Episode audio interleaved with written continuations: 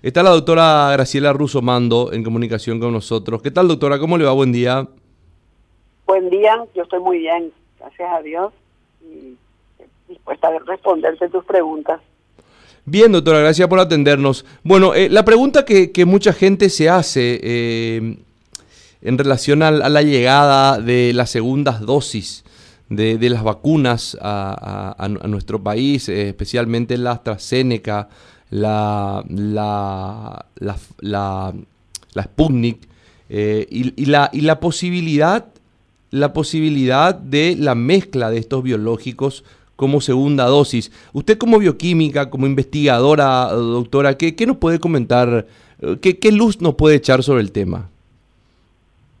Bueno, eh, hasta ahora lo que podemos decir que sobre pruebas hechas ya en terreno, eh, no tanto sobre eh, clinical trials, como se dice, ¿verdad? estudios prospectivos, sino ya sobre pruebas que se vieron obligados en España, en Francia, en varios países de Europa, por eh, el déficit en la entrega de AstraZeneca como segunda dosis.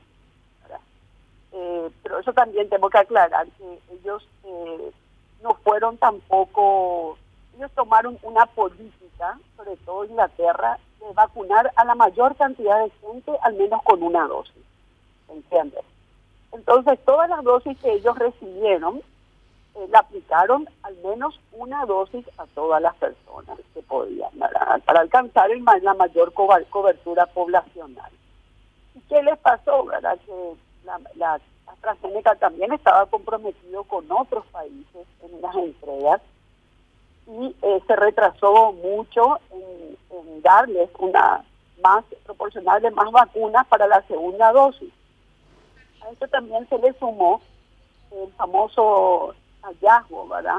De que podían eh, producir trombosis en personas menores de 50 años, o sea, personas en edad fértil todavía, ¿verdad? Que estaban consumiendo también eh, anticonceptivos, etcétera.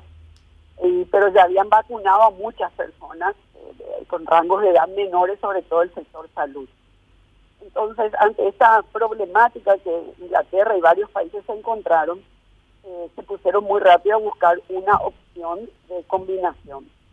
Y hicieron pruebas ya en terreno sobre personas vacunadas con eh, aplicando Pfizer, que es un, eh, el primero de vector viral, adenovirus, de mono, ¿verdad? y el segundo es Pfizer, que es RNA mensajero. Realmente no tendría que haber eh, mucha complejidad, vamos a decir, sobre todo si se respeta el tiempo entre la primera y segunda dosis. La recomendación es que sea por lo menos 12 semanas.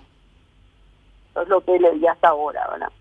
Y, eh, y eso fue a raíz, reitero, más bien de una problemática estratégica eh, por una estrategia pensada eh, como mejor y, eh, y eso es lo que han demostrado que tiene muy buena efectividad, que no hay reacciones eh, cruzadas y que hay una buena producción eh, de anticuerpos y de defensa inmunológica.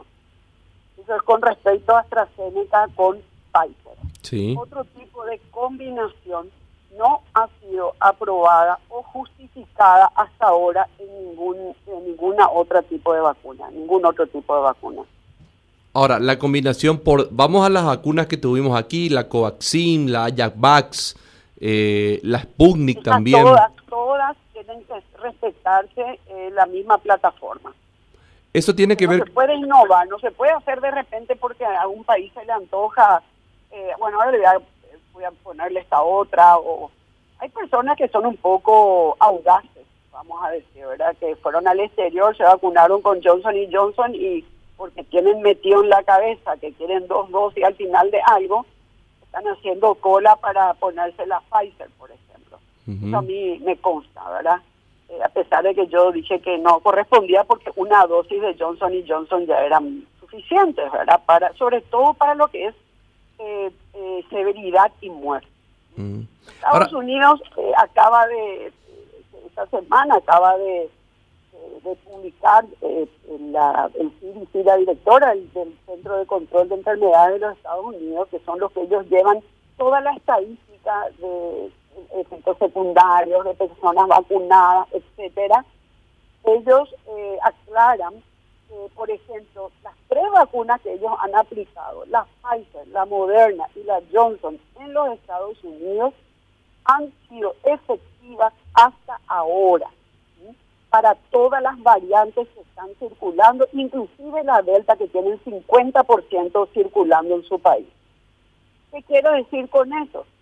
También aclaran que el 99,5% de los que han fallecido son personas que no quisieron vacunarse.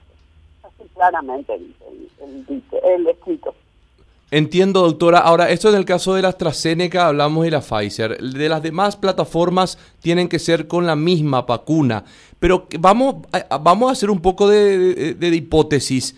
Eh, ¿Qué ocurre si pasan las, 13, las, las, 12 semanas que se plantea entre... Voy a la Sputnik, por ejemplo, que es inclusive recibimos un lote hace poco nuevamente. Para Paraguay ya está planteando y discutiendo AstraZeneca más Pfizer, ¿verdad? Sí, Sí. y yo no creo que sea por no la no llegada de AstraZeneca, sino más bien para asegurarse ya. Y bueno, y si sigue viniendo AstraZeneca, le ponemos nomás primera dosis AstraZeneca y segunda dosis Pfizer. Claro, pero ¿qué pasa con las demás? como estrategia ya es planteado y es muy buena la estrategia. Es válida, es válida. Ahora, ¿qué pasa con las demás? ¿Cuál tema? No, ¿qué pasa con las, de, con las demás? Vuelvo al tema eh, Sputnik. Eh, a ver eh, Covaxin, eh, Sinopharm y, Sinovac ya se aplicaron, según, ya tienen guardada la segunda dosis. Que yo sepa hasta ahora no escuché que están faltantes esas tres que son de virus inactivado. Y en el caso de la Sputnik, doctora, tengo entendido que sí se está esperando la segunda dosis. Bueno, en el, caso de la Sputnik, demasiado ruido internacional. Eh, yo no sé si esto ya es una tercera guerra mundial de vacunas cómo llamarle, ¿verdad? La Sputnik es muy buena vacuna, eh, ha, demostrado muy buen resultado en cuanto a severidad y muerte también en, trabajos realizados en terreno en países que se están vacunando masivamente con esta vacuna, ¿verdad? El problema es que Rusia, eh, cuando se fabricaban por primera vez las vacunas en general, eh, ellos todos buscaban cuál podría ser la mejor, ¿verdad? Entonces ellos buscaron y dijeron, bueno, para nosotros consideramos que lo mejor es que ponga la proteína SIGA en la primera y en la segunda dosis, pero en la primera dosis lo vamos a poner en un adenovirus humano que es el adenovirus 26, que es el mismo adenovirus que la de Johnson y Johnson, que es una sola dosis. Luego dijeron, bueno, la segunda dosis para dar un poco más de inmunización y eh, estimular más el sistema inmune, ellos consideraron hace más de un año generar una segunda dosis, que también era un es un adenovirus humano, el adenovirus 5. Entonces, pero siempre proteína siga, lo que cambia es el vector viral. Entonces, ¿qué es lo que ocurrió? ellos estratégicamente les cuesta mucho, porque son los únicos se dan dos dosis y con, con adenovirus diferentes, vamos a decir, porque después el resto de los componentes son los mismos, ¿verdad? la ayudante y todo. Entonces, eh, ellos se dieron cuenta ya en terreno, en la vida real, porque eso es lo que tenemos que aclarar. Las vacunas han tenido varias fases, animales, uno, dos, tres. Y lo que está ocurriendo ahora, desde que se empezaron a aplicar las vacunas en forma masiva, es lo que se llama la fase 4, que siempre han tenido fase 4, vacunas y medicamentos. Y eso es lo que se llama la vida real. En la vida real uno ya mide con millones de personas vacunadas con una cierta dosis eh, alguna, de una plataforma, más variantes que van viniendo, eso es lo real, eso es lo que realmente ocurre y pueden medirse con número de internaciones, con grados de severidad, con mortalidad. lo que ellos, Sputnik y todas las vacunas han demostrado es que desde un principio ellos dijeron, no vamos a solucionar el tema de la infección, se van a infectar lo mismo. Eso no es lo mismo que la vacuna del sarampión, por ejemplo. Cuando nosotros nos vacunamos con la vacuna del sarampión, hasta ahora no ha salido ninguna variante, nada raro que puedas adquirir nuevamente sarampión. O sea, que te genera una inmunidad de por vida. Ellos, ellos sabían que eso no iba a generar de por vida, pero que iba a ser un, en un largo plazo por lo menos. ¿Cuánto? No se sabía. Sputnik lo que hizo fue probar y observar que con una dosis del adenovirus 26 similar al de Johnson, ya alcanzaban un alto porcentaje de efectividad. Entonces ahí fue que empezaron a hacer rumores y a, manejar la probabilidad de transformarse en una sola dosis. Fue lo que hablamos por un buen tiempo del famoso Sputnik Light, ¿verdad? Que es una sola dosis y es el famoso adenovirus 26, mm. ¿verdad? Con el inserto que es eh, la proteína fría. Es la primera dosis.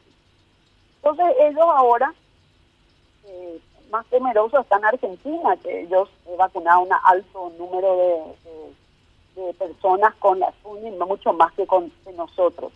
Yo tengo entendido que el señor ministro se dijo que es muy seguro que van a recibir la segunda dosis. Nada más que ahora están extendiendo, creo, a, a, seis meses, no sé si tres o seis meses, ¿verdad?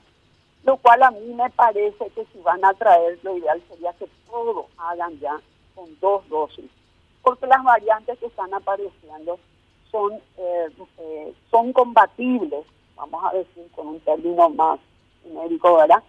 Con dos dosis de vacunación. ¿Está? Entonces, eh, se recomienda que por más que la uno ya sea suficiente la primera dosis para mortalidad y severidad, es recomendable que sí o sí traigan la segunda dosis. Correcto. Eh, sobre aplicar, aplicar Pfizer como segunda dosis no está demostrado y hay que ver qué país se anima a hacerlo y hacer un estudio experimental eh, en vida real. Correcto, pero sobre el punto nada más para cerrar, eh, doctora, en el caso, porque está previsto que las personas que recibieron la Sputnik tengan que recibir el refuerzo en 12 semanas, o sea, en tres meses. ¿Qué ocurre si ese refuerzo esa segunda dosis no llega dentro del marco de este tiempo. ¿Se puede una persona aplicar luego de las 12 semanas o tres meses o ya no se podría realizar? ¿Aplicar qué? La segunda dosis, el refuerzo. Sí, mira, las segundas dosis, eh, eh, eso sí se está observando. Yo no sé, un poco por política de, no acceso a vacunas y otro poco por, por conocimiento ya de con otras vacunas, ¿verdad? las segundas dosis, mientras no pase mucho tiempo, que no te puedo decir que es mucho, ¿verdad? Pero yo creo que cuando ponen eh, tiempos de tres meses, eh, eh, están con conocimiento de que sí funciona y son mejores inclusive a veces, ¿verdad? Pero los tiempos nomás son los que no nos dan para hacer con todas las vacunas eso, porque sobre todo las de virus inactivados tienen que ser en 21 días porque la primera dosis no tiene muy buena eficiencia eh, contra las variantes. Entonces, con esas tres vacunas que tenemos de virus inactivado, sí o sí tiene que ser 21 días. No se puede, ya se demostró, ya se demostró en terreno con Chile, ya se demostró en terreno con Brasil y con otros países.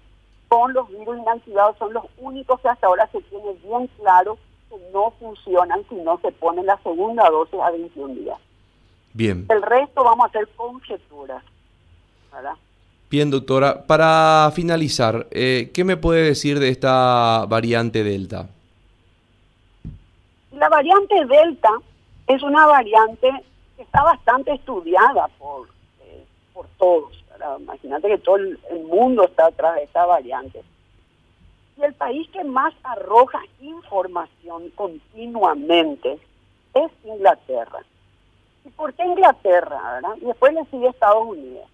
Inglaterra porque es el país que más secuenciación genómica hace, es el que sabe qué porcentaje de, esos positivos están siendo una variante determinada, como por ejemplo la Delta en este caso. Y segundo, porque ellos eh, tienen un registro muy bueno de con qué están eh, vacunadas su población con AstraZeneca, con Pfizer y Moderna, creo que son las tres que ellos han utilizado hasta ahora. Entonces, ¿qué estamos observando en los países que tienen buen registro, que saben que su, ya tiene una eh, superposición de delta o dispersión de delta del 90% o 50% de su población, ahí incluye a Estados Unidos también con 50%, en algunos estados 80% tienen ya de delta, 50% a nivel país, que la transmisibilidad es mayor. Hasta ahora eso se ha demostrado que es mayor a la alfa, mayor a lo que se conocía hasta ahora, la transmisibilidad. Por lo tanto, la carga viral también es mayor. Eh, las personas se están hospitalizando, es cierto, pero el número de, de casos severos y muertes es extremadamente bajo. Y acabo de subir mi Facebook, ¿verdad? Que el 99,5% hasta ahora de los que están muriendo en Estados Unidos, inclusive con la Delta, son los no vacunados. Ok. Bueno, sí, totalmente, doctora, y siempre muy ilustrativo conversar con usted. Le agradezco por esta charla para Radio Primero de Marzo. Bueno, un abrazo y saludos. Hasta luego, la doctora Graciela Rusomando.